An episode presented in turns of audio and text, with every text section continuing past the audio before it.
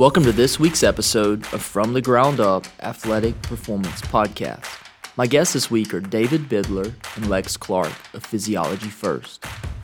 We discuss how we can better leverage our own innate physiology and how that can directly benefit our mental, emotional, and physical health. We discuss stress and how stress is a necessary input, and by deriving optimal inputs of stress, one can derive the desired adaptations. We discuss the downside of chronic stress and how better to find balance and control. We end the conversation by discussing neuroplasticity and learning. David and Lex share several interesting perspectives on how better to optimize practices for learning. This truly was a stimulating conversation. I love how David and Lex have brought physiology and the body and brain to the forefront of the conversation on learning. Without further ado, let's get to it. Welcome to From the Ground Up Athletic Performance Podcast. I'm your host, Jesse Curtis, and I'm lucky enough to be blessed with two guests today David Bidler and Lex Clark of Physiology First. Super excited to sit down with you guys. How's it going? Well, first off, we feel blessed. Yeah. Um, we, we're so deeply grateful for the chance to share our work, to connect with you today. So things are going well on our end here in, in Freeport, Maine. Awesome. Up in Maine, how is it right now? Are transition of seasons? Is it still kind of cold up there? Has it been crazy up there? A little bit, yeah. We're just we're starting to get all the sunshine back, and we're starting to get outside a lot more, and that's been amazing to see for our community here. Just everybody getting jazzed about being back outside. I'll tell you one thing, Jesse, when you think about physiology first, watching a winter turn to spring It's huge. and watching the impact on mood, the entire community changes, the vibe changes. And it makes us wonder what if we could unpack why? How does sunlight affect physiology and mood? How does weather affect physiology and mood? What are the learning experiences embedded in the changing of the seasons? Yeah, I mean, the biggest thing that I heard this morning from everybody who came in to the gym um, for our morning class, um, everybody was just like, I went on a late walk last night because daylight savings happened. And after dinner, it usually is dark.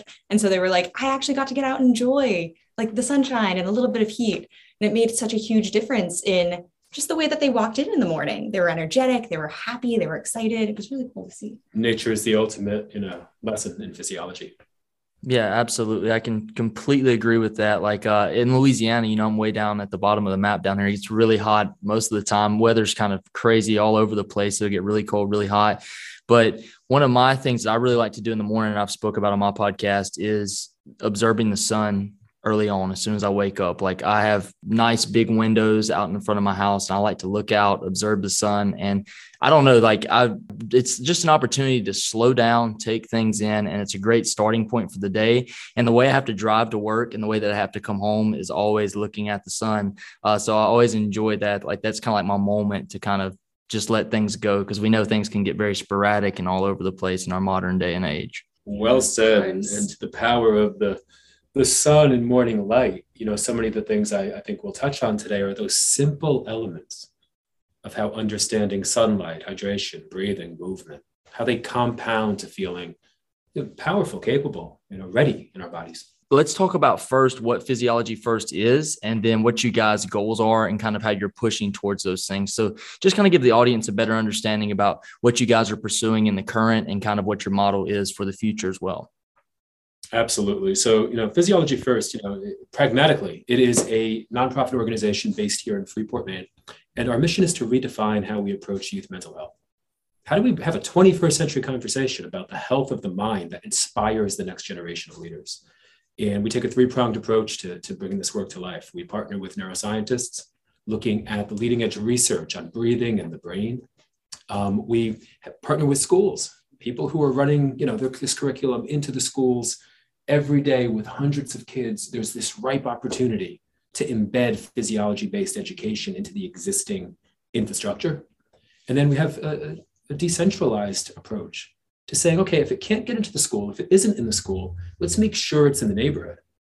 So we have a decentralized learning platform where people can take the curriculum and they can run it into their neighborhoods and they can bring it to local organizations, schools, gyms, communities, parks, and make sure that we're meeting the next generation of leaders with the tools that they need wherever they are and making this an intergenerational conversation on sharing skills for the future that help us feel prepared and you know, most importantly, feel inspired for the future itself. Exactly. That was a huge goal of being able to create intergenerational connection with students, with adults. I mean, I know that personally, I'm I'm a student myself. I'm a, uh, getting my doctorate in physical therapy right now, but I was only really introduced to this idea of community when I was at the end of my high school career, started my college career, and the impact it can make to start to learn from people in your community, somebody who's maybe 30 years old, 40 years old, 50 years old, and just see what life looks like at those different junctures, you know, what their experiences were, being able to share some of that, being able to really connect with somebody, maybe outside of your general circle, so that you have the opportunity to learn these life lessons that aren't always, you know, present right there. Absolutely. We just had an amazing, uh, amazing couple, Ed and Jan Geary in their 80s, leave, uh, leave our training center this morning. And you think of the wisdom and the power and the lessons that they possess and, and the model of some of the most vibrant, enthusiastic, passionate, alive human beings. And we ask, well, maybe one of the things that we're doing in education right now is we're missing the critical opportunity for intergenerational mentorship. Why aren't, why, don't, why aren't 16 year olds learning with 80 year olds? Because here at our campus, they are. And they're learning in a peer to peer way because there's so much for teens to teach And there's so much for our you know our elders to pass on and it makes us wonder as we think of new models for 21st century education our model is to put physiology at the base of the educational process what would it be like to learn about us before we tried to learn about every other thing in the world and then part of that model is why isn't this intergenerational why aren't we sharing between generations the wisdom and the lessons and the challenges and the opportunities that a 16 year old right now in 2022 may be experiencing. And maybe the, the 70 and 80 year old in their community has a kind of answer. And we've separated them out completely. Mm-hmm. And we've built a hierarchical, top down approach to the sage on the stage sharing the information instead of all of us kind of getting on the stage of life together and having a conversation.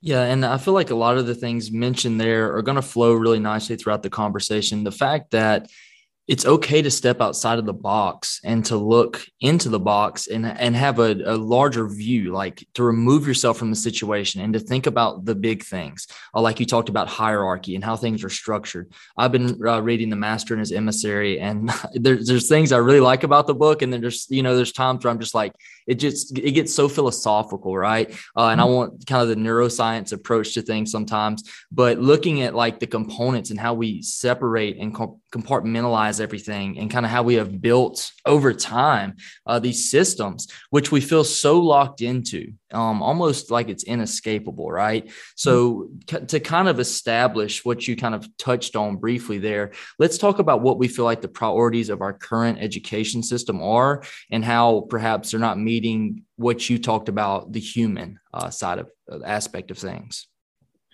Well, you know, it, it, seems to us from our perspective here in our Freeport community, as we've worked with youth and with the school systems here in Maine, and then with school systems beyond, we partner with schools uh, globally.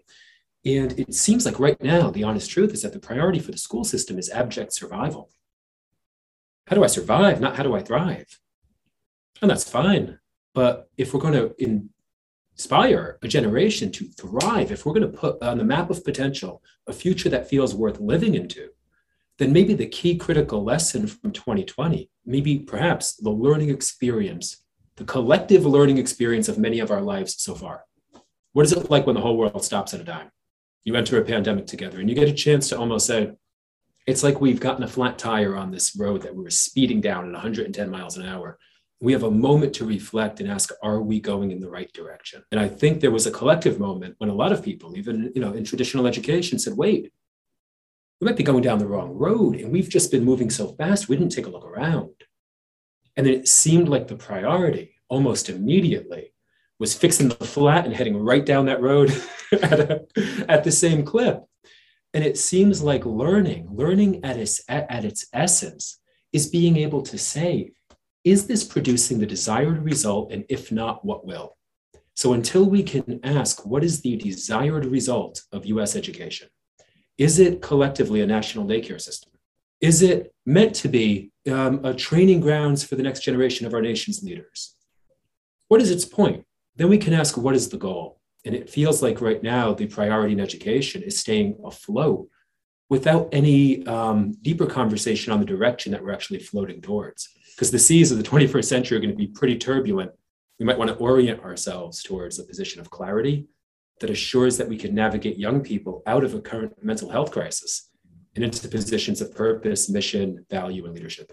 Yeah, I think the biggest thing that I hear from students, and I even echo the sentiment, is feels like education, like you're kind of just getting prepped for the next stage in education. So, like in middle school, you're thinking about high school. In high school, you're thinking about college. In college, you're probably thinking about grad school at this point. You know, there are these next preparations for like the next education, but then you're at some point, hopefully, you're you're done with edu- like you're done with education in the school sense. So now you're out in the world. And how do you navigate that? What have you learned from your years and years of education to be able to use in the world? And sometimes it feels like you're rocking the boat a little bit when you step out into that because you're just like wait maybe even the deepest lesson for me was like wait how do i actually learn without a textbook without a teacher there's so much to learn there's so much changing in the 21st century which can be nerve wracking but exciting what do I do with that? How do I make sure that I leverage what's at my hands so that I can perform at my best, reach my goals, and help everybody along the way. That's something I hear a lot from students as well. And one thing we always encourage students to do is to question the business model behind all things. Because if you can think about a, a, street smarts approach to understanding the future that we're living into, what is the business of education? If we can understand the business, the revenue model, why it's there, then we can understand whether we're a product or whether we're actually producing a shared vision for something new. If education were to be stripped down if we if we hadn't done it yet, would we build it the same way? And a different question is if we had done it, it produced the current result, and then we could rebuild it, would we rebuild the same thing? Hmm. And I don't know a teacher, a student, or a parent who would say, yeah. So the question becomes how do you pose the critique without pointing the finger? Because teachers like you are on the ground every day, and it's very easy to have a big vision of the reinvention of education and then say, wait a minute, I have a classroom packed with kids, and some of them are anxious, and some are stressed, and some are arguing, and some are hungry, and some are exhausted. And I have to get them through a lesson plan that produces a desired result. So I think the question be, around the incentivization structure is what is the purpose of education? And if we can at least get some clarity on that, maybe we can begin to reshape different models to meet different aims within a broad educational system that now includes education technology. So now there isn't only one option in the room, there, there are multiple. Something that was going through my mind as you were speaking, as you guys were talking about this, something we'll touch on later is neuroplasticity. And I'll bring in some things about, you know, learning versus performance. And the thing is, I feel like the problem is we're saying that we want to learn, but most often, like you talked about incentivizing things, we're actually wanting school performance because again that gets back to the incentive of thing. And and learning and performance are not the same. Uh, i've seen you guys po- post from uh, huberman a lot and on his podcast he clearly stated that you want to fail multiple times to actually learn the most effective processes behind things right?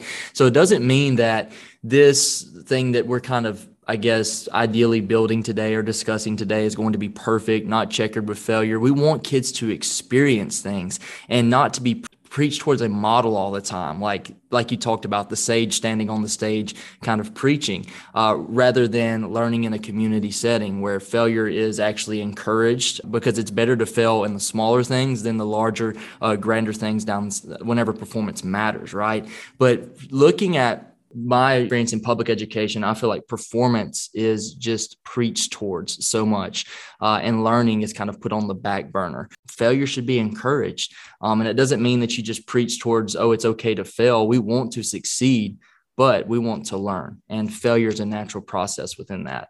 Uh, also you speaking about the uh, times 2020 and uh, the covid shutdowns and everything that was really a shift in my paradigm as a person as well. I've never got to spend that much time at home and that can seem extremely isolated you know but i actually got to spend more time with my son who was like a year old, you know, and I, I, never would, never was, I'm always away from home. I'm a coach, I'm a teacher, uh, athletic trainer. Uh, so it was a time for me to connect with my son and also a time for me actually to study things, you know, like that we are talking about today. So it was a great learning process for me. Uh, there's obviously a lot of blowback and fallout from that uh, in different directions, depending on how each person responded to that But I just feel like as a society, we just weren't ready for that moment. I live in a rural area and we didn't have the technological means to really truly continue instruction, meaningful instruction whatsoever during that time, uh, even if we wanted to. So that's just something else that was going through my mind as well. I think that one of the most dangerous things that can happen is if the educational system kills the love of learning, it is the ultimate failure and so that might be, you know, to your point, the question that we want to ask is at the end of the day, you graduate and you're in the school of life and you've taken one thing with you. Is it a deep love for the learning process? Because then, as the world changes exponentially, you'll always have in your back pocket love for the art of learning. And if we lose that and if we kill that, I had a very untraditional um, educational experience. I left school in the eighth grade so I had to ask myself growing up in New Jersey uh, on the streets uh, out of school in eighth grade, well, I wonder what I should learn so that I don't end up, I don't know, dead or in jail. To learn specific things. And it occurred to me through the, my own growth and development that if I learned about me, I might have a fighting shot at making it out of the neighborhood I was in and learning about other things. And through the process, developed a love. And when I when I coach young people, one thing we're always looking for is, is the love of learning. Think of it as a candle is it blazing? Mm-hmm. or is it is it being diminished? And if it's being diminished how do we set it on fire again? Yeah i think the juxtaposition of your experience uh, like this what would be a traditional school experience not being that um, what you went through but what i went through um, it's so interesting because when i met you like you were he would read so many books he was listening to so many podcasts. At that point i was so ingrained in like well i just do what i have to do at school and then everything else is kind of you know if i really want to maybe i'll go listen to a podcast or i'll read i lost that fire i lost that interest in learning about new things and something that all of us are aware of especially since 2020 just how quickly things are changing technologically you know how the landscape keeps on changing and the ability to stay on top of that and have a fire to learn about it and have a fire to want to stay on top of it is really a gift and something that I found I had to rebuild. You know, like you just get locked in this state of like, okay, well, I go to school, I get told what to read, I get told what to write, I get told what to follow, versus like, what, what am I actually interested in? What can I, how can I break out of that and start to really apply maybe what I was supposed to learn in school to a larger picture? And there's a quote that comes to mind from Naval Ravikant that I think about often. And the quote was, you know, if education were about learning, then the internet would obsolete it. So education is about credentialing. And I, if I'm reading a, a peer-reviewed research journal article in a school or outside of the school, the information is there. And if, I, if, if the passion is there to turn that into something of value, it doesn't change or diminish the quality of the information. So the questions we ask about the future, I think, um, when we work with young people, because a large part of thinking about the landscape of youth mental health, you start with physiology, but having no preparedness to enter the economy to meet your goals, to be sustainable, well, that should produce great pangs of anxiety and maybe even an existential kind of depression in terms of purpose, relevance, and, and a future plan. So we ask that question, you know, we ask that question often and really work to get young people, you know, thinking along those lines. Yeah. And fundamentally, I mean, like so much of what we're going to dive into today around physiology, around the body, the brain, the mind, I didn't get to learn a lot of this until college and right. even actually even more in depth grad school. And I'm just so lucky that my passion brought me towards learning about the body because I'm going towards medicine. But if I'd been going into like accounting, I might not have ever run into this information. And that's that's not a great thing because we, we're all humans. And if we know more about ourselves, our internal environment, we can kind of execute and do what we need to do in any external environment. Because one of the questions of the future, I think, is are the credentials accepted? Will the companies of the future accept the credential as valid? There's a quote by Balaji Srinivasan. His mind is just sparkling in terms of the future of education. And he said, the great educational flippening is happening. And maybe soon signaling that you went to a specific university that signaled a sign of a capability and intelligence may in fact signal the opposite. So what does that mean? What happens when the credential that you've invested in doesn't get turned in for the job? Will the top companies, will the startups, will the nonprofit organizations, will the game changers and the pioneers of the future what kind of learning will they be looking for from you? And will it be that innate hunger and passion to acquire information and turn it into purpose? And if that's what they're looking for, does school provide it? And I wonder if, I would love your thoughts on that, but I wonder if that becomes the fundamental question. Do people graduate with the love and the fire of learning burning like an inferno, or is it extinguished? We may be asking and answering whether we're actually setting up the next generation for success or a kind of failure where they have a degree that they can't exchange for value. I can directly connect to what you're kind of speaking to. I've I spent a lot of time going after different degrees that I don't use at all. Uh, currently, I had to go back and get a alt cert for uh, teaching. Uh, so I just spent a lot of time in the educational system chasing something whenever I didn't know myself, kind of what we're going to speak about here in a little bit. I didn't know what I wanted. But once I figured out I love athletic development. I love allowing and teaching people to be strong and fast and, and to believe in themselves and be the best that they can be. Uh, I, love those different things. So I begin to research in that more. But again, we don't encourage people to kind of look at, jump into different topics, explore, and try and find what lights you on fire. It took me until I was in my late 20s going into my 30s to figure that out, which is kind of crazy, uh, but that's just the way it is. But I can speak to myself as a product of the educational system like that, and it's it's to my own doing too. We have to find those things ourselves. We have to find ourselves as well. Uh, but I can kind of speak to the credentialing process, a lot of that null and void along the way, and you know I kind of wonder the same thing. So let's jump over to kind of connecting to our body and figuring mm-hmm. out who we are because i feel like that's a great starting point and then we can get into other to- uh, specific topics such as stress and neuroplasticity from there. So let's talk about the mind body connection connecting to who we are some of the most simple ways uh, that you can get people kind of looking within themselves firstly. Lex and i both co-own a performance training center called the distance project. The distance project trains athletes from five years old to 83 and then adjacent to it, next to it, the same building is the Physiology First University campus, where we've really worked to build a new model for putting physiology first in community health education um, out there in an accessible, fun way. So the first entrance point in from both buildings is take your shoes off. Everybody trains barefoot. We train barefoot, we have for five or six years. Can I feel the ground beneath my feet? And you see people's sensory awareness and proprioception increase immediately. No one's wearing shoes. And then we're doing things like basic warm ups. Okay, we're going to practice nasal breathing in the warm up. People suddenly are in tune to their physiology. There is suddenly, it's an expedited path to interoception, meaning an awareness of internal state. And when those things become normal, they don't have to think about them. People kick their shoes off, we're, we're training with nasal breathing. What you realize is that a lot of the messaging, especially in the online world right now, treats young people especially, but people in general as if they're fragile as if you move too fast, if you if you if you introduce a breathing exercise that isn't exactly a, a correlation to their CO2 tolerance, if you don't treat people with kit gloves, you're going to break them. But the reality from our experience is when you can remove those barriers and get people to feel like a human animal together in space, moving, sweating, and breathing, this instinctual return to our own power is universal. We've had dozens and dozens and dozens of students visit uh, the center, and countless come to the gym at, in entire classrooms from local high schools. And as soon as their feet hit the ground, as soon as they're connected to their breath, as soon as they're moving in unison, and as soon as you normalize some of the more um, in depth exposures to physiological interoception, like the ice bath, we have a lot of our students using an ice bath, we're putting a sauna out back. All of a sudden, the connection between learning and the body and the fact that training can be the most in-depth educational experience. We'll never learn about our physiology from a textbook. You know, we could read them all, and we've I'm sure all of us have read a lot.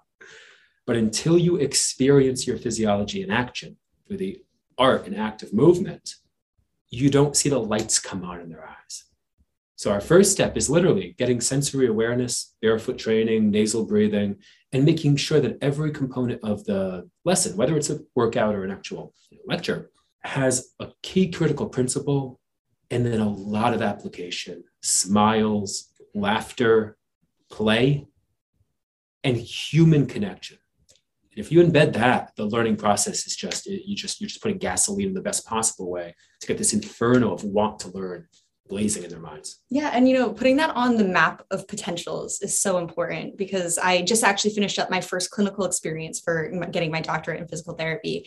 And what I saw is a lot of people coming in who had experienced injuries or maybe were experiencing discomforts but they were really self-limiting. They didn't know what was on the map of potentials mm. physically, mentally, how they could really I mean, find a new level of performance for themselves.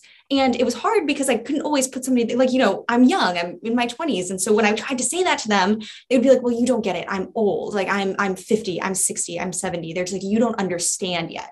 But I was like, I want to bring in, you know, Ed and Jan and just show them like this is actually this is the potential to really feel good in your body to move in these ways and then taking that a step further and connecting with other humans connecting in a community these are all these necessary pieces of the puzzle for us to feel good you know it's like we don't know what we don't know and the height of experience is only as high as we've experienced feeling amazing powerful and connected in our bodies and it seems like culture ultimately writes the story of health because biology has written an alternate story to the culture that's quite inspiring. And biology says you can, in fact, wake up and feel interconnected, amazing, energetic, passionate, driven, alive.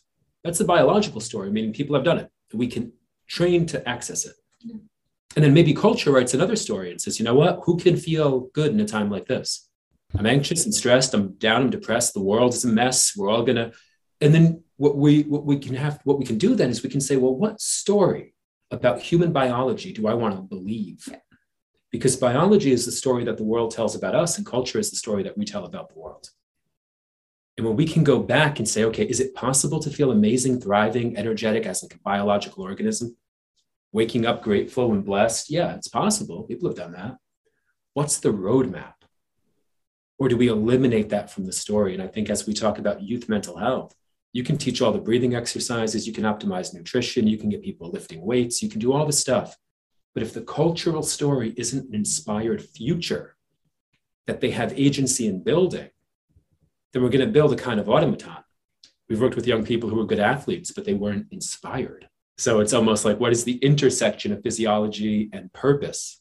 And is that the place that we need to look if we're thinking about redefining the mental health and upgrading, helping out young people upgrade their mental health for the you know wild turbulent couple of years that are only going to get wilder i think there's a cultural narrative that says we're going to return to a normal it's like no we're not we're going to exponentially accelerate into pure chaos what, what, when, when's the last time that we've been normal though? If if we're being honest like you know I, am really interested two different ends of the spectrum. I think i was listening to uh, primal kitchen and all those different things. Uh, he's, he's a paleo person. Oh god um, mark um mark Sisson or something something like that. Uh, but I love all of his stuff, right? And he was talking about it's amazing that we're leveraging all these technologies that are so far removed from our ancestral roots, but these technologies are actually bringing us closer to our ancestral roots um, and to understanding them, which is kind of some of the things that you're speaking to there. I'm thinking from the lens that I typically approach things athletic development. And athletic development is not really the optimal format of living. Like you at your highest athletic peak is not like a sustainable thing. So, the first thing I want to say is that me working with adolescents frequently, I want to teach them to be humans first and to experience themselves as a human and also to be able to leverage just health in general before that they can actually perform athletic means. Okay yes we want to win ball games and we win a lot of ball games but by teaching people how to move and leverage movement and be creative i just feel like you're setting people up for uh, more resiliency in the future. If you just if you just kind of again make a hierarchy of movement and you move young people towards athletic means and development solely, I feel like you're missing out on so much. So I loved a lot of the things that you guys threw out there about play and barefoot uh, sensory awareness and breathing, because you you spoke kind of like you've worked with athletes, but you'll see sometimes they don't have that fire within their eyes because a mm-hmm. lot of the times it's been driven out of their body because there's so much it's it's like the school system. Go go go go go. Unless unless true experience everything has just been even within sports uh, you, you see kids on the road playing six seven days a week uh, certain sports. I'm just like where is the joy in that? Like where, where are you when do you have time to be a kid and to experience and to go play and to make up a game right? Right. It's such such a beautiful point. I mean i worked um, worked a lot with endurance athletes. You know, my, my background athletically is ultra marathon racing. done several hundred mile races, a 200 mile race. And, and I look at the physiology of that. And what I think happens is, you know, there's a line when athleticism becomes addiction. And I mean on a purely neurochemical level, right? So you have this beautiful process set in place by nature where you begin to move and the endocannabinoid system kicks in and you go, oh, I feel good when I do this. And then you ultimately upregulate baseline levels of dopamine and serotonin. And then you set in those mood regulating neurotransmitters with this reward driving neurotransmitter towards a goal. And the goal is scary. I'm going to run a hundred miles. And you are, you are as driven as anything's been driven. And you can't stop thinking about it. And you're training for it. You get your, your pack, your shoes, your gear, trekking poles, and you do it. And then there's this moment where you've done it and you think, well, God, this was great. I'm going to sign up for another 100 mile race. And you still want those serotonin levels to be high, and you still want those endocannabinoids, and you still want your routine, and you still want your tribe. But somehow the second isn't as exciting as the first. You can get to the point where you're running 500 milers a year, where you're running 80 to 90 miles a week as a baseline trying to self regulate. And then you find that that takes such a devastating toll on the hormonal system of the body. So when we look at, to your point, I don't know that I've ever seen ultramarathon training make someone a, a more complete, full person. But I've seen people on a search to become more full, more complete, more holistic, more whole, more connected, get great benefit through a training mechanism, modality like that. So with young people, I always ask, what is the sport, what is the training program unrelated to sport? because most young people who come in here are training for a sport, not for the sport of life. And the question then becomes, what do you do after college or high school? Right? You, you train, you do strength training to be a better swimmer. You do strength training to be a better track athlete, but not necessarily to feel better as a person. And if we can build the training program that gets young people inspired to train because it's a physiological prerequisite to mm-hmm. thrive as a biological organism, then you can choose sports. Now you're playing sport. I think that that's really inspiring as opposed to literally making sport the mechanism for health and then losing it and saying, what do I do? Yeah, especially because on the other side of that, if what if you get injured? What if you're an athlete in high school and college and you get injured? Or even outside of that, maybe you're an adult who plays in a community league, or maybe you, you know, run races, that's your that's your passion, you get injured. And you've attached so much of how you feel, who you are, oh, yeah. your identity, your physiology is so attached to this thing. And then you can't do it for six weeks, eight weeks, however long it takes you to recover. You know, what am I training for? What is this really doing? And will it absolutely like destroy my mind if I have to change it up for a couple weeks because that's so important to be able to to be able to change it and understand okay well this is actually at the heart of it why i'm actually exercising why i'm training why i'm doing these things because goals are important but also being a healthy functioning human is too and it makes me really wonder you know with the with the next great danger i see it happen you can beat the love of learning out of somebody in school and that's devastating you can also beat the love of movement out of people, right? You have to win states. You have to get this trophy. You have to do it for the team. You have to do it because it's going to look good on my resume. If I can continue to put out winning teams and someone goes, I just can't wait for this to end, they graduate high school and they go, you know what, I'm done. So now you've lost the love of learning and movement. And we now have a nation with an almost 50% obesity rate. We have an epidemic in mental health issues. And we look at the, our basic physiology, we've become a stranger to ourselves. And so it seems like if we can be honest, because the last thing you want to teach a generation is to look at something going wrong and say it's going right, because that's a lie. We can look at it and say, well, it's not going right, but hey, we're all trying. It's a work in progress to be human. School's a very new thing for us as a species. Let's try this. Let's try this. A lot of things that you're speaking to, like I see, sadly, it's like a lot of the times I'll see kids whenever they're about to graduate they start to coast. And I'm like, and I, I often have to grab them by their ears and be like, this is the time of your life. I'm like, this isn't it. You know, uh, I've, I've told several kids that I'm like, this is just the next phase, the next step. This isn't it, you know, because I mean, it is kind of, you know, one of those landmark moments where you're graduating and you think you're an adult. Nobody can tell me anything, right? But it's just the start. I mean, anyone that's, you know, just getting out of high school would tell you, oh, that's just the beginning of all the fun times, right?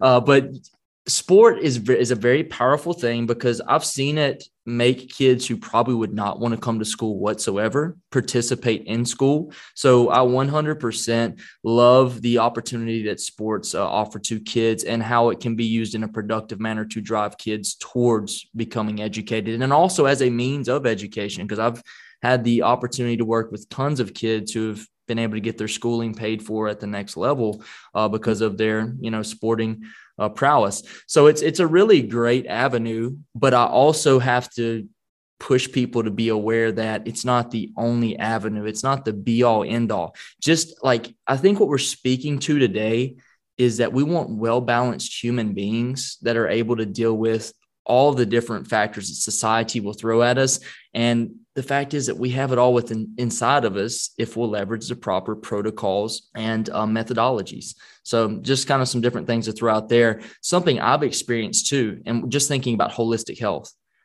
Sitting in a chair all day. It's sad to watch a kid go from the classroom over to our PE block because I teach in the class and then I'm responsible for training about 65 testosterone filled guys at the same time.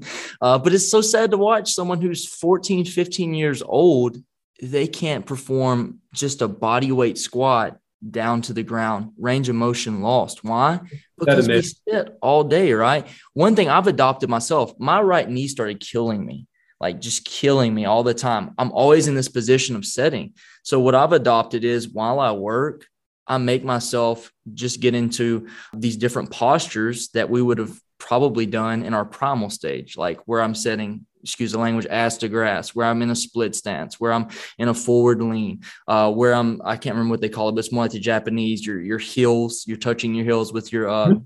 yep. with your butt basically. So just, and, and you get uncomfortable in each of those uh, postural positions, well, that's the next time to go and switch. And what do you know? My knee feels better. I feel better. I feel more alive. Um, so that's just one from my own experience that I kind of link to that. Something that we recognize is that as humans, we need to move and how much movement everybody kind of has you know they're different you know some people move not at all some people move so much some people run hundreds and hundreds of miles um, but i think what i can think back to like phys ed at an early age, I learned I'm not very good at movement, as in it doesn't come very easily to me. I wasn't this naturally athletic person. And I can remember, I think it was like the presidential fitness test. I can remember like being up on the back of the uh, basketball hoop and having to do like a hold, like a hang, and being like, I'm gonna fall onto the like the bleachers here and not being able to hold myself up because nobody ever taught me how to move. They were just like, well, you're gonna do this thing. And then I was just like, well, then I'm bad at movement. I'm bad at athletics. I'm not athleticism, um, athletic. And it took building that love and finding something that like, you know, I was lucky to find that later in my life because I know of so many people who don't. And then what happens down the line is movement gets harder. It gets harder to build that routine. And then you don't feel your best. And so that adds just another barrier to finding that movement. And i think that for people who are athletic it's hard to for or it's hard to remember. It's easy to forget um, what it felt like first finding movement first having to get fit quote unquote. And you know it makes me wonder you know if we could remove culture from the story of biology once again without character um, without it being looked at as a character flaw what is the full range of motion of a joint? What is physiological resonance? What, what is a relationship between the heart and the lungs and the brain that we can start to get to a point where we can say, okay, this is a physiologically resonant state. And if we could move towards resonance, we can take engage in practices that push us more towards quality sleep, quality movement, and measure it. Exactly. Then it isn't a character fault if I can't get into a full depth squat. It's a goal I can work on. But if I decide to remove the idea that that full range of motion exists as a potential for me, I'm letting culture write the story of my physical development. And if, it, if I let culture say that, you know, getting four hours of sleep a night for 12 years is an act of heroism as opposed to an absolute eh, unwillingness to meet your biology with, exactly. re, you know, to respect the reality of your biology, then once again, we have to ask if culture writes the story of health, is the culture healthy? And if a culture that isn't healthy is writing the story of health. Your entire life, you can be written into that script. So one of the things we love to, to ask, you know, young people we work with them is, I don't even ask, we just do, we do, we do subtle movement assessments that don't feel clinical. And it's amazing to your point how many cannot even get up on their toes or descend into a squat or control their weight in space or stand on one leg. And if we can start by saying, okay, well, let's understand the foot because the foot should do something when you stand on one leg. Well, if the foot does that, what should the tibia do? What should the femur do? Cool. Where should your thorax be?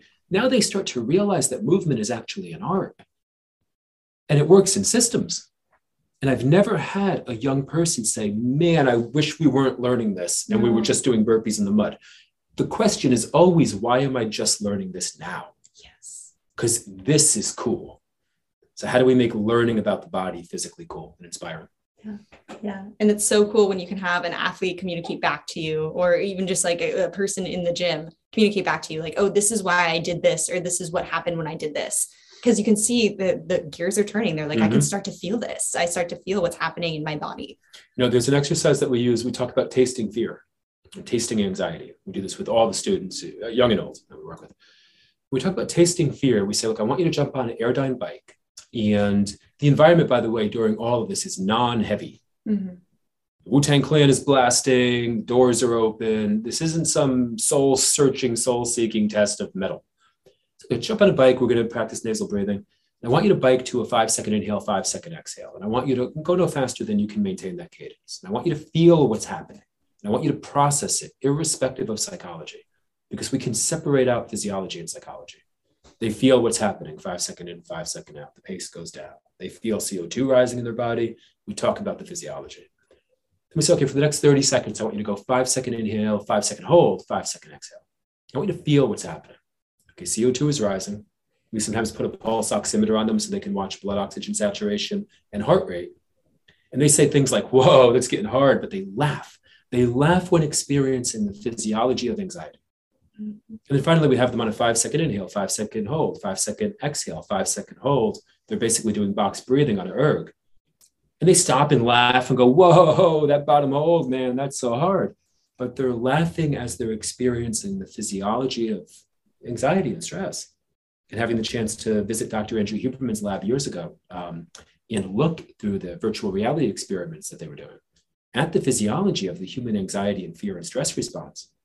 You recognize physiology is physiology, CO2 is CO2. And when you can train people to experience states of stress or anxiety, not in cultural terms, but in physiological reality, then they can build the skill in the gym. And now the skill correlates to life. And now it hits the ground running during the interview asking someone on a date, taking a big risk.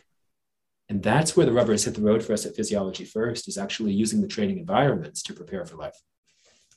Yeah, so that that transitions really nicely to the the idea of stress that I would like to jump into with you because you talked earlier about the idea that sometimes we're just a we treat people so fragile like we want to bubble wrap them too. Like we don't want to do that either because that's you know creating people that are extremely fragile and just not uh, able to deal with dynamic situations, which society requires.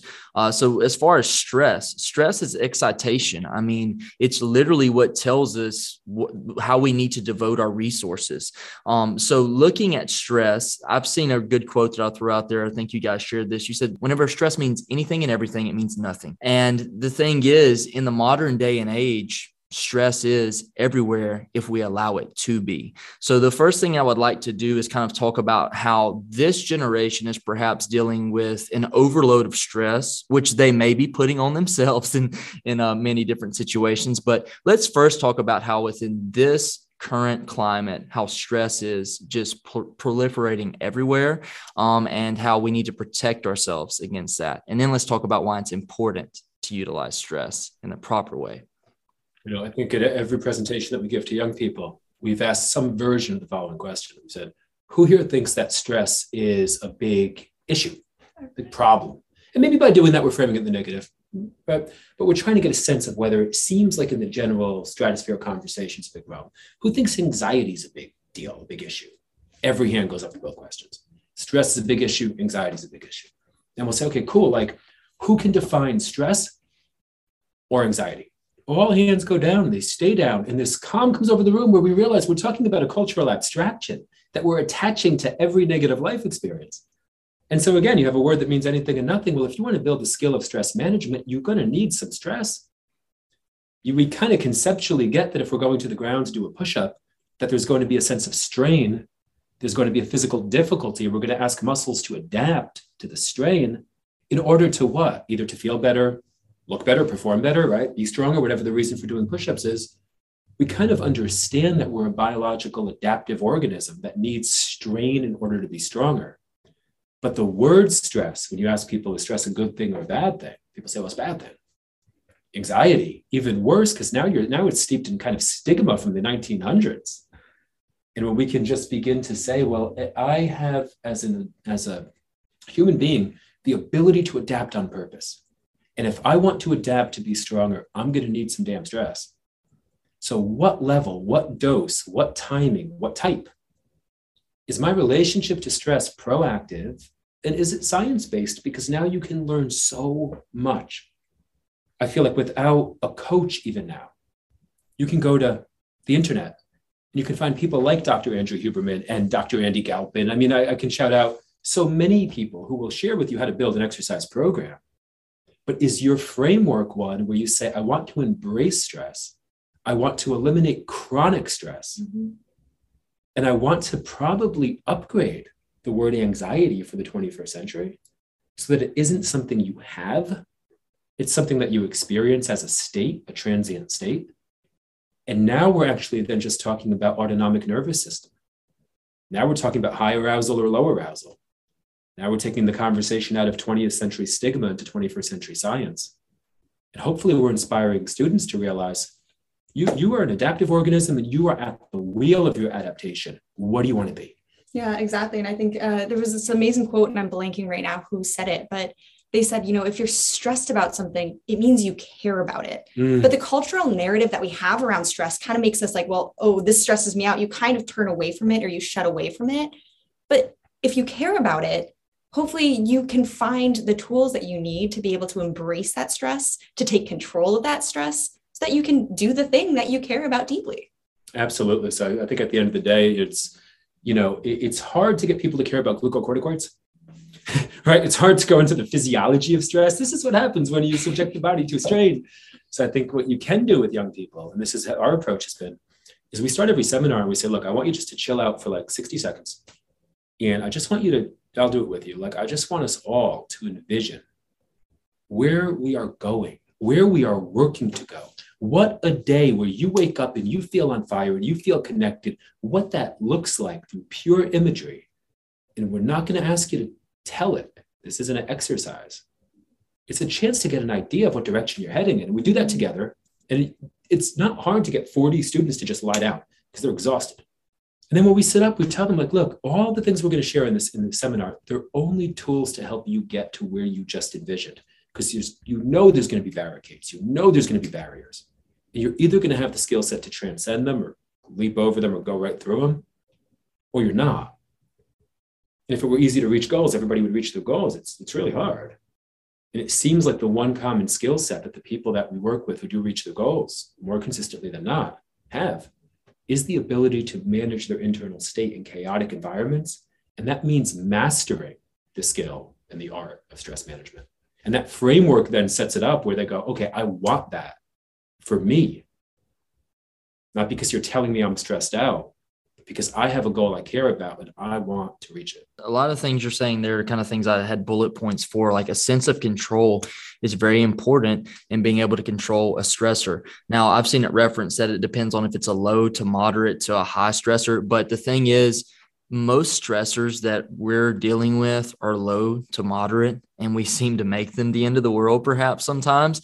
Uh, and we make a lot of paper tigers. Uh, and, you know, we're speaking to a generation that spends a lot of time looking at social media and all these other things like the power of social media is great. I never would have connected with you guys. I wouldn't be talking to you on zoom right now. Like there's nothing wrong with that. What's wrong is whenever you create these reflexive autonomic responses to like expectations about comments or people liking post or what someone else said like I think about that a lot too because kids are on TikTok and Snapchat and Instagram so often. And like this stress that you're placing on yourself for like social acceptance with people you don't even hardly know. Uh, that's something that I've thought about a lot as well. Um, and cognitive flexibility is something else that you were kind of pushing towards there as well. This idea that I've heard this referenced uh, as well the way you look at a situation is actually going to determine your physiological response to the situation.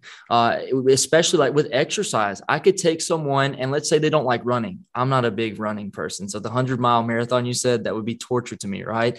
Uh, so I probably wouldn't derive very much ple- pleasure from it, but a good heavy deadlift, I would enjoy that. Or, you know, like a, a workout in the weight room, I would enjoy that. So I think finding the proper interest and stressors to put towards individuals is important as well because how they choose to frame it is actually going to determine their physiological response as well correct absolutely i mean you, you gave a great example fairly recently from um, from uh, Stanford, right? Yeah. yeah. yeah, So this was a, an amazing experiment because um, it just illustrated exactly what you just said. So it was Dr. Alia Crum from Stanford University, and what she did is she had um, subjects come in, and they came in at two separate times, and they were given the same milkshake. So this milkshake was 320 calories, but they were told at one point that it was a sensible, skinny milkshake that was only 140 calories.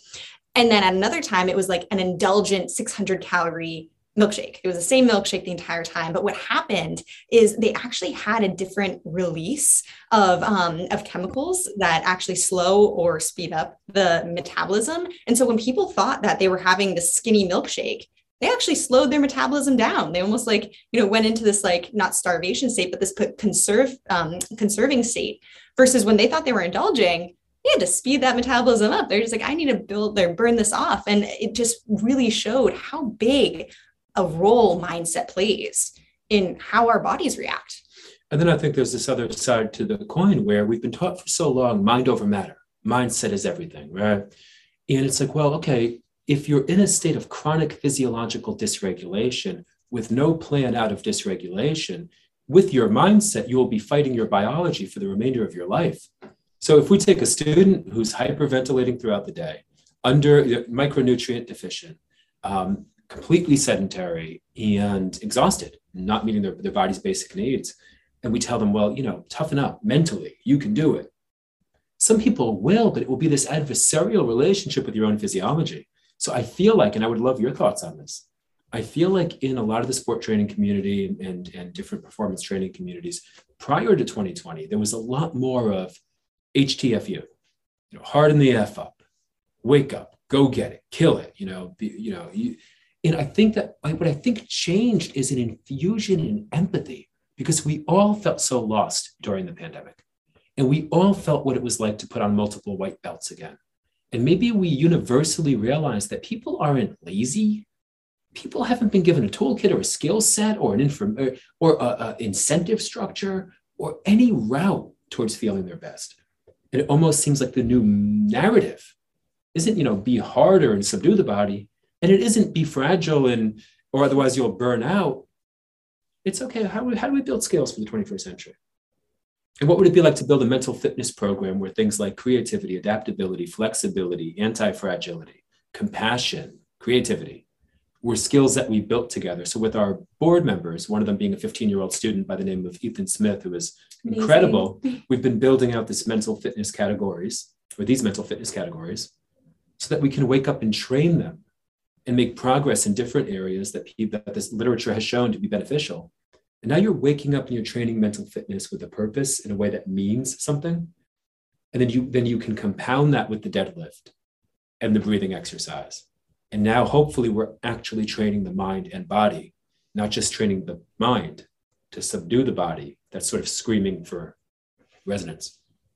Absolutely. And it, it's I love to teach people to push themselves, but there's a point to like where you have to tell people that th- all things in moderation. In all honesty, you you have to find that balance because if you don't, if every day is a max deadlift session, sometimes you need to get outside and you need to run. Sometimes people who run they need to lift. Like kind of speaking towards that balance uh, that we were referencing earlier, and to me that can keep you away from chronic uh, issues uh, in both your body bodily structure and in also in the application of stress. Because if you go max every single day it's just not beneficial. Like you begin to become numb to it right? And it doesn't have that stimulus uh, that you would hope that it would have. So short-term stress is great. And applying the applying the correct amount. Like uh, i love the feed the cat system with coach tony holler because he always preaches towards minimum effective dose which i think you guys would uh, really enjoy finding the appropriate dose of a really high stimulus to really drive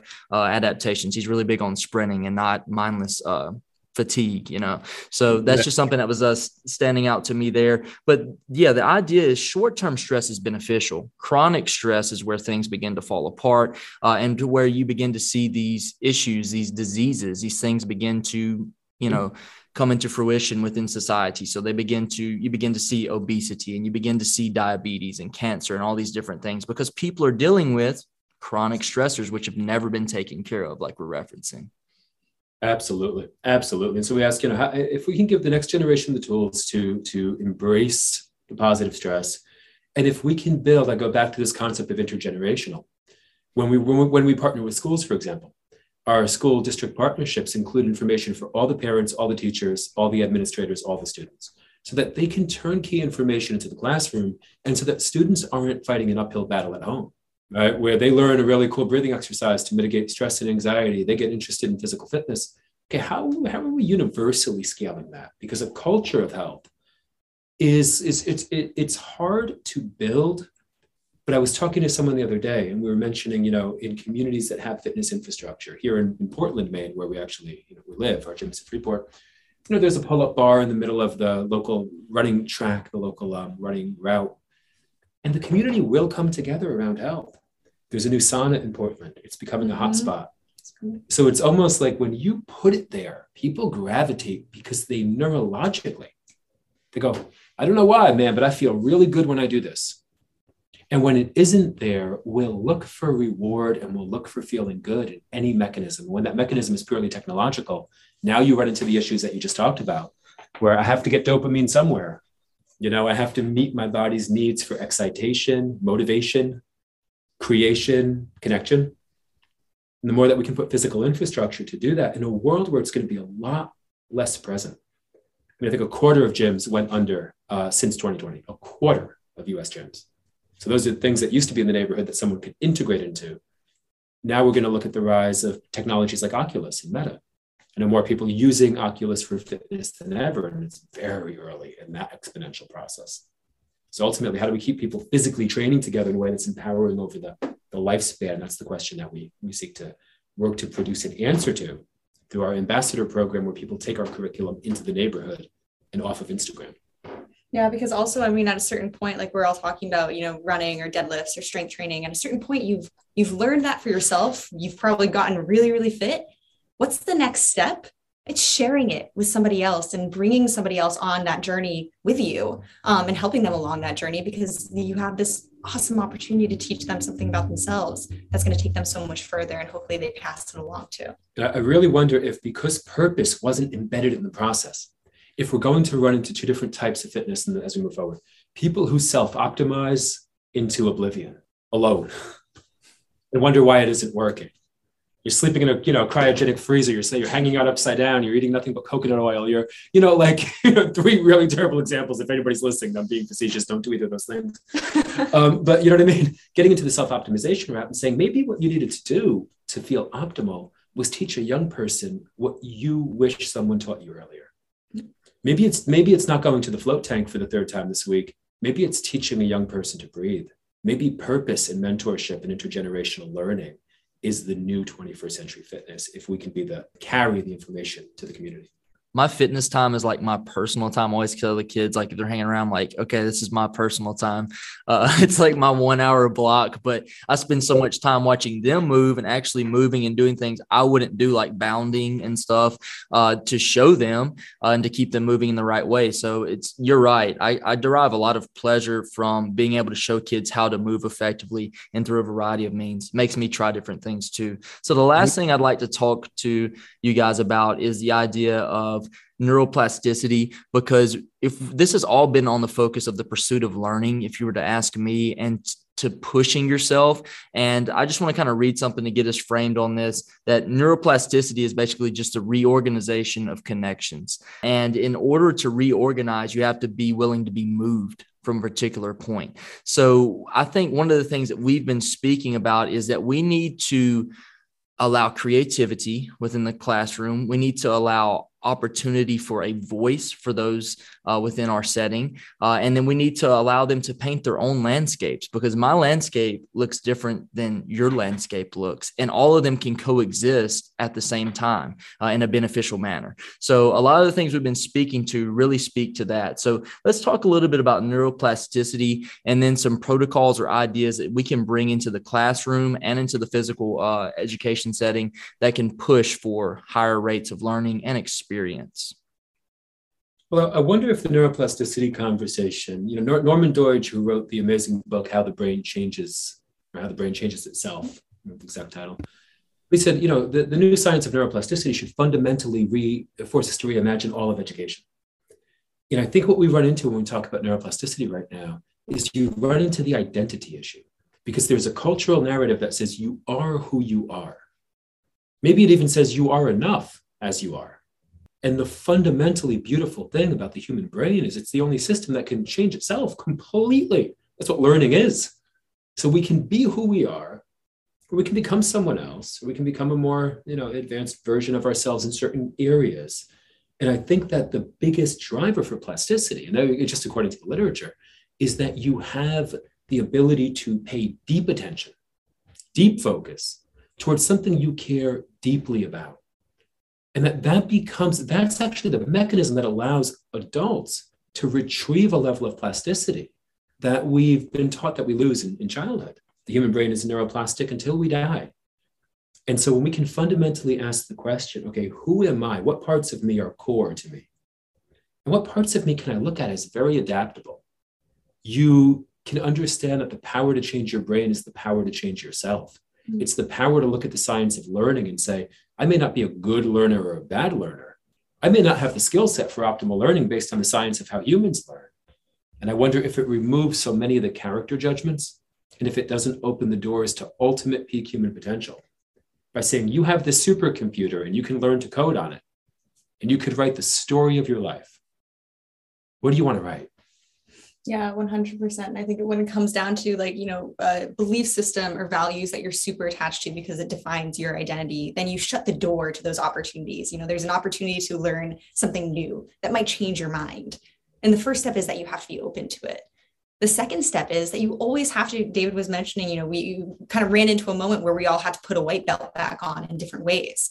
And that's part of life and putting yourself into those situations more and more is going to increase your ability to continually adapt to you know build that skill of neuroplasticity build that skill of learning. And i think at a certain point you know you don't go you know start taking tennis lessons or pottery lessons or trying to acquire a new skill. So you stop that adaptive process. So it makes it so much harder to start again. Yeah and i really wonder you know one of the things that's very hard to get people excited about and i would love your insights on this and, and, the students who hang out here by nature are self-selecting. They choose to hang out at a neuroscience center, um, you know, after school and sit in a lobster tank full of ice. And it's not everybody, but once students do it and they realize, like, okay, because we've made it culturally relevant to be here. Again, the music that they listen to is the music that's on. We're all jumping in the ice tank. We're doing this. Now it's like, okay, there's something to all this brain stuff, like learning about my brain. But I feel like with a lot of people, there's a hesitation because it ultimately forces you to confront your own identity. What am I if I'm neurons and synapses and wetware? What am I if I'm a system of nerves and neural circuitry? What am I if I'm a biological organism and consciousness is the manifestation of something that is largely material? Is that true? Well, we don't know. And that's the fundamental question of our time is what does the science of the brain and body teach us about the potentials for what creates a conscious existence? Now you have philosophy embedded into neuroscience. It's a lot to unpack. Mm-hmm. I don't know many people who want to be a, a brain operating a meat machine. Unfortunately, we're not. We're integrated, right? So I think the question becomes how do you make the science of the brain as accessible and related to goals because we're entering a period of accelerated learning about how we learn, what we are, and what the human brain is and does. And the only thing that can stop us from capitalizing on that knowledge is a kind of fear of it threatening the structure of our identity mm-hmm. or simply not knowing that the knowledge exists. I can speak again personally to like I've just begun to to fast frequently in the last couple months. And I've I would be the last guy you would think would do it, right? Because like I spoke to, I've liked to lift weights. I think you need to eat, eat, eat, right? But I've just seen so many benefits, both cognitively and actually within my strength numbers from properly managing my eating windows. And I was like, I'll try it out. Okay. Because I do want to be healthier and I don't, you know, it's not all just about lifting the max amount of weight. So I tried it out and lo and behold, I'm becoming stronger uh, and I feel younger and I feel better and I feel more alive whenever I wake up. And it's just so easy to leverage little things like that. But if I had not been willing to move my landscape into the way I viewed things and open myself up to that, then I never would have learned that my body responds better to eating in that way. I never would have aligned my body to act in that way. And and one of the things that I've seen referenced as far as neuroplasticity is the fact that you do need to have some sense of agitation or stress be present in the moment to kind of show me that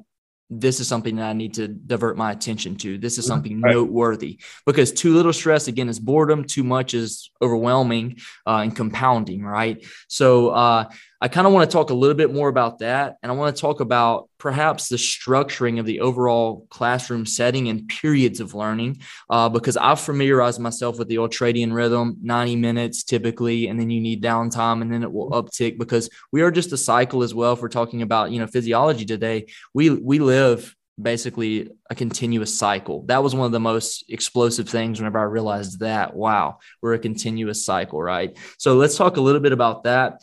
What are some better ways to perhaps leverage learning sessions? Because I feel like they're so long, compounding, they become boring, and there's no learning, right?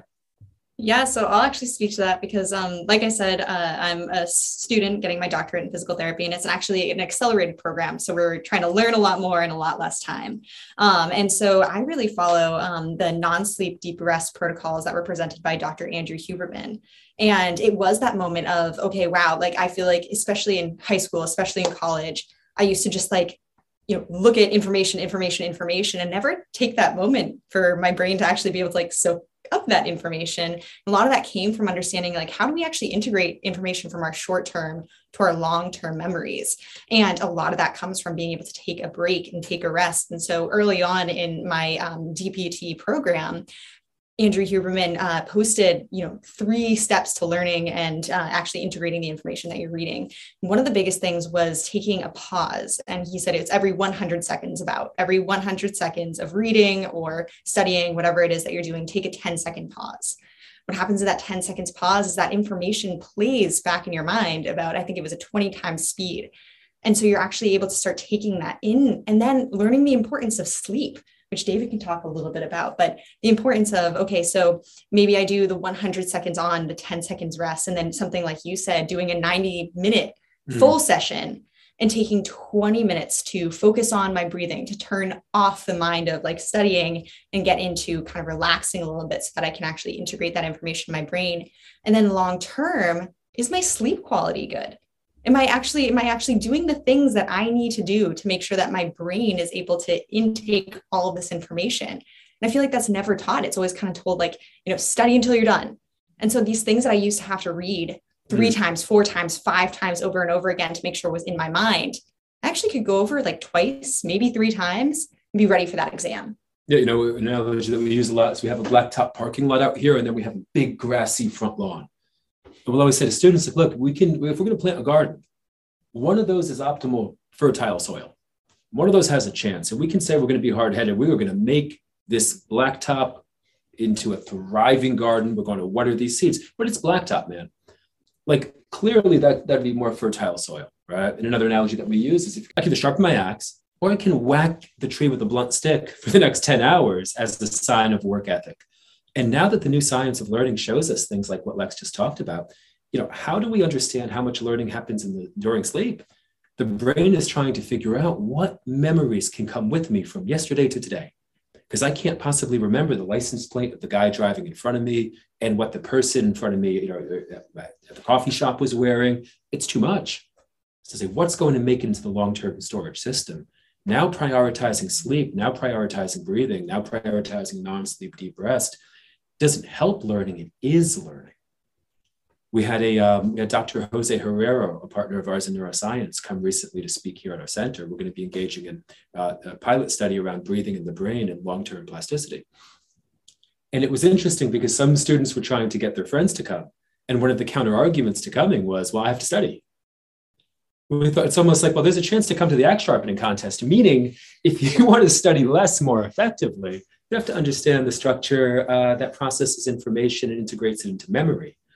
But that's again overwhelming and it doesn't get rewarded by the traditional school system. You don't get points for saying, I went to a neuroscience class on breathing in the brain and expedited learning and cognitive enhancement. So what gets graded gets measured. And maybe what you had to show is that you, you, you understood the quadratic formula or something, as opposed to I understood the mechanism for processing that information and making sure it stayed with me beyond the moment for the tests in school and the tests of life. So I think this key element of neuroplasticity is are we excited about the art of learning? In which case, there's purpose, deep focus, and potential urgency. And if we take that out, we unplug it, we unplug the love of learning, we can do all of the, the protocols. But ultimately, we're back on the blacktop.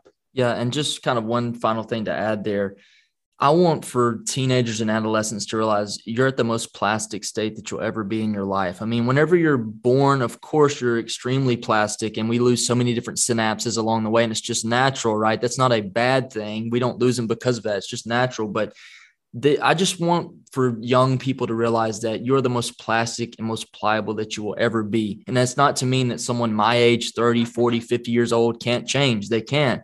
But uh, you, you see kids all the time shoulders hunched over. I'm tired. I, it's it's like I'm full of more life than them sometimes. And I'm like, I'm 30 years old, but it's just because so many things that we've spoke to today pass over their head. They're not empowered. They don't realize those different things. But if if teenagers and adolescents should just realize that you're in the most powerful moment of your life that you have the opportunity to to make your build your own house essentially uh, and you're going to live in that house for the remainder of your life right but you're so plastic and pliable in that moment that's just one thing i wanted to kind of mention there because it's that turning point in your life and sometimes people never realize and then sometimes people realize later but man so much untapped potential. And that's why I think you guys have probably begun the process that you've begun because there's so much untapped potential out there.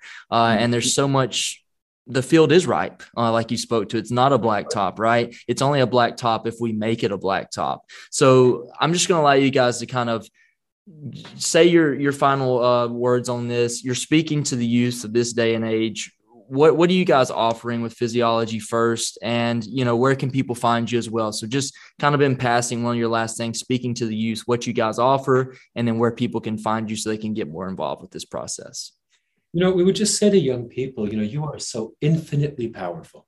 You are infinitely powerful. And if the world outside isn't the world that you like to see or you want to see it's going to be you who shapes it there is no one else. You are either in the driver's seat of your life or you're in the passenger seat. And from the passenger seat, it's easy to point out, say, I don't like the view.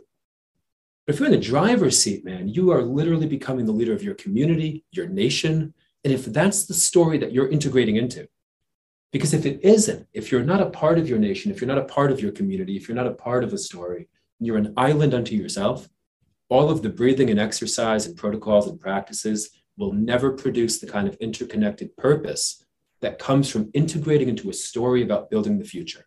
So, all the things we talked about today, why do they matter? Well, because you have someone that you're working to be right now. And for you to get there, you're going to need tools. We all need tools. And these are universal tools embedded in our physiology. So, if you can access them through that lens of building a future that inspires you, man, you can't be stopped. And if you love learning, you cannot be stopped. And our goal is to scale a love for learning and a skill set through Physiology First University. So with our research, we can show schools why is it important to prioritize physiology-based learning? And we can scale the research right to the students. Through our partnerships with schools, we can embed this into the neighborhood, into the district, into the classroom. And through a decentralized approach to helping young people learn about themselves first, They have a free platform at physiologyfirstuniversity.org that they can access. We have live learning experiences, online courses, opportunities to connect, to breathe, to train, and ultimately to scale campuses like ours is the goal, where there's a hub for community for people to actually intergenerationally learn about each other and learn with each other for the long haul.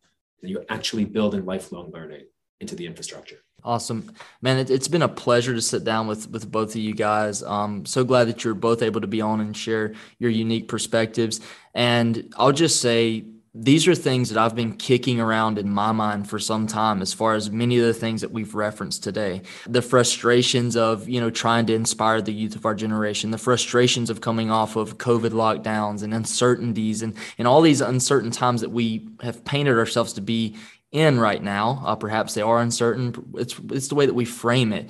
But my point is, I love what you guys are offering because it's something that I've been kicking around in my head things that I've been questioning as an educator, uh, as a physical education uh, teacher as well. Um, so I love what you guys offer. Thank you guys so much for taking time out of your day. It's truly been a pleasure. A little bit different than my normal talk, but if you can't leverage your body, you you can't perform. So I, I love all the different things that we've talked about, and learning is the most worthwhile pursuit, in my opinion. Well, thank you so much for connecting with us today. This is amazing. I hope you enjoyed this week's episode. If this sparked your interest, make sure to check the show notes in order to see more of the offerings of Physiology First. Don't forget to hit the subscribe button to keep up with the latest content. And on Apple, you can leave the podcast up to a five star rating as well as a review if you feel led to do so.